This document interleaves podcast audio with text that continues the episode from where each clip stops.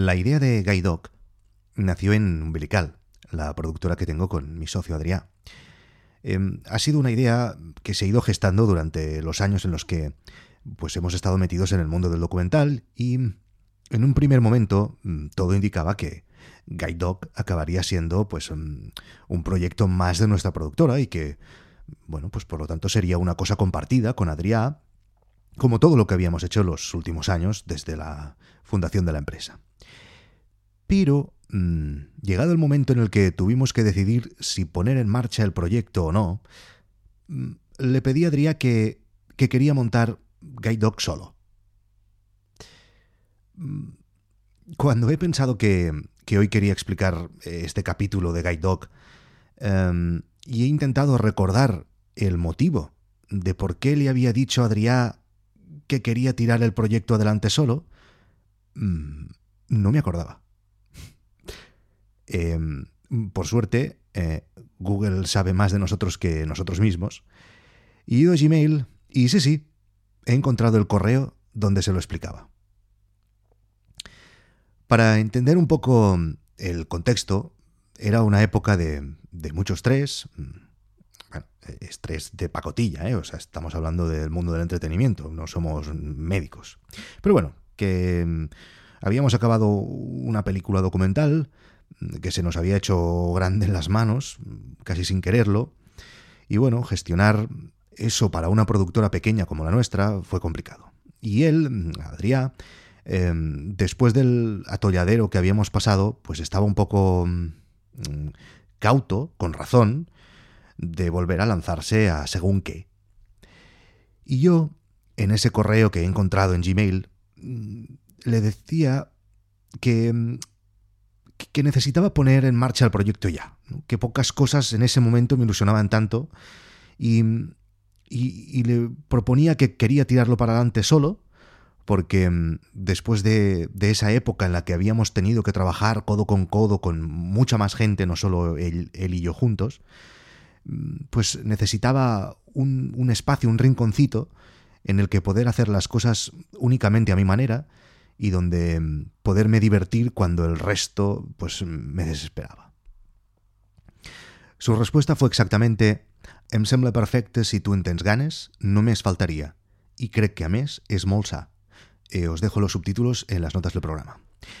Pero, eh, en realidad, al final, en Guide he acabado teniendo más socios de los que esperaba. ¿Y por qué digo esto?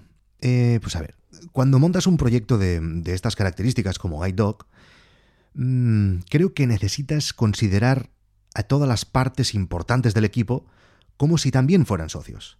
Es que, de hecho, lo son. Por ejemplo, Jordi Manuel, el diseñador que salió en el último capítulo, es socio de Guide al igual que un socio al uso, pues, eh, eh, yo qué sé, en vez de llevarse lo que hayas pactado con él, el 50% de los beneficios lo que sea, pues se lleva un precio cerrado por obra y servicio, pero también estará, igual que el socio, interesado en que el proyecto vaya a las mil maravillas para seguir trabajando en él.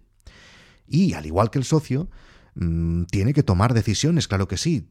Toda la interfaz de usuario y el diseño de GuideDog son decisión suya, porque es el socio que me he buscado que domina de ese tema.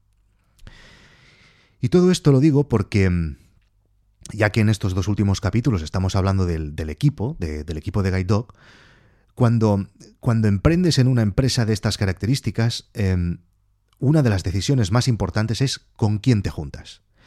Tal vez es la más importante, y más importante incluso que el producto en sí. Si tienes un gran producto, pero unos socios o un equipo equivocado, el producto no saldrá, no va a salir. Así que mi experiencia eh, me dice que cuando buscas a un socio o a un equipo que vas a tratar como socios, eh, necesitas música de lista. Alguien que, que, ya conozcas, con el que tengas un mínimo de, historia en común. Eh, claro, de la misma manera que no te casarías con alguien en la primera cita, con los socios tiene que ser igual. Recordar que follar sí que se puede en la primera cita. ¿eh? Tengas con ellos motivaciones similares. Mm, si tu principal motivación es eh, hacer un buen producto, no te juntes con alguien que, por ejemplo, solo piensa en el dinero. Que sea como mínimo, como mínimo, tan inteligente como tú. Lo ideal a ver es que sea mucho más inteligente y que sepa mucho más que tú. Pero si eso no puede ser, mm, pues como mínimo igualdad. Juntarse con ineptos, y os lo digo por experiencia, eh, aunque tú tires del proyecto, es un fracaso asegurado. Y sobre todo, sobre todo, lo más importante con diferencia es que sean buenas personas. Os presento a Josep María Brunetti, el developer de Guide Dog. Hola, ¿qué tal? ¿Cómo vamos? Muy bien. Eh, te vimos así un poco mal porque te pillo en la, en la calle, ¿verdad? Sí, sí, estoy con el móvil. Ya es casualidad, ¿eh? Porque mira que los developers no, no, no acostumbráis a salir mucho, ¿no? Bueno, a ver, aquí tampoco no, no nos podemos quejar y por suerte no, no estamos cerrados en una sala oscura y nos dejan salir, no, no hay problema.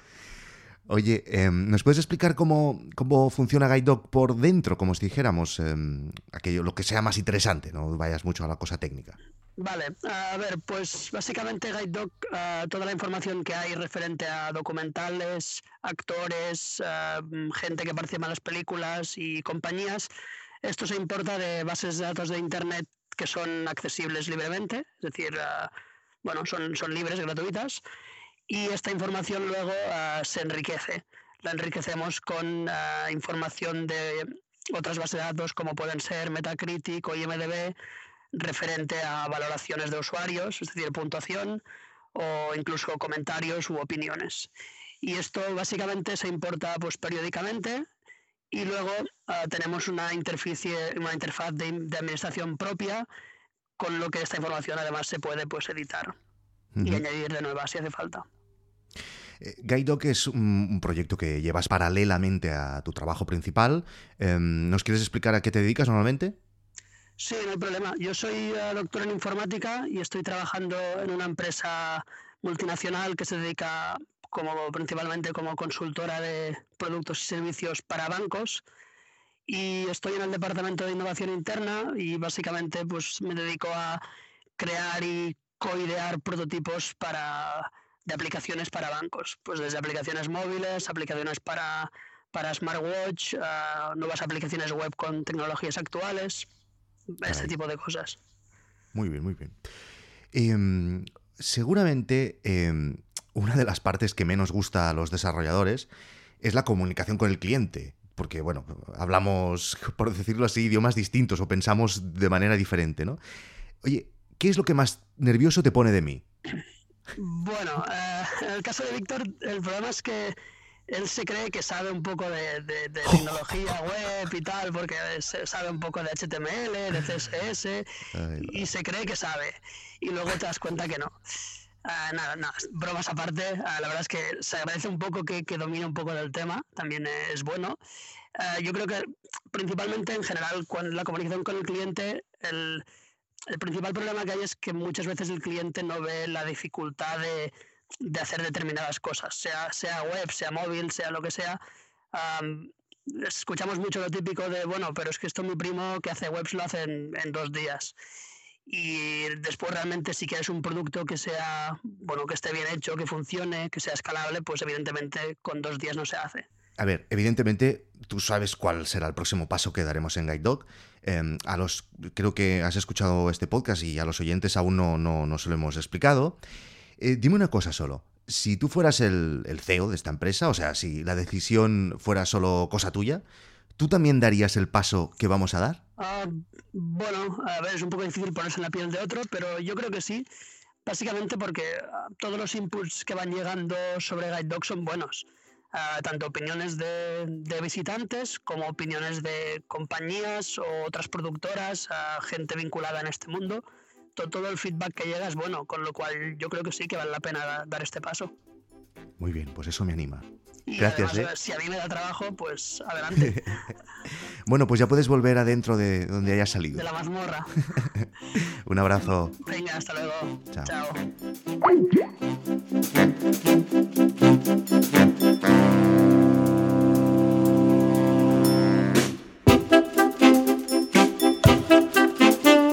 Que os podéis poner en contacto conmigo en Twitter, arroba Víctor Correal, o por correo electrónico en eh.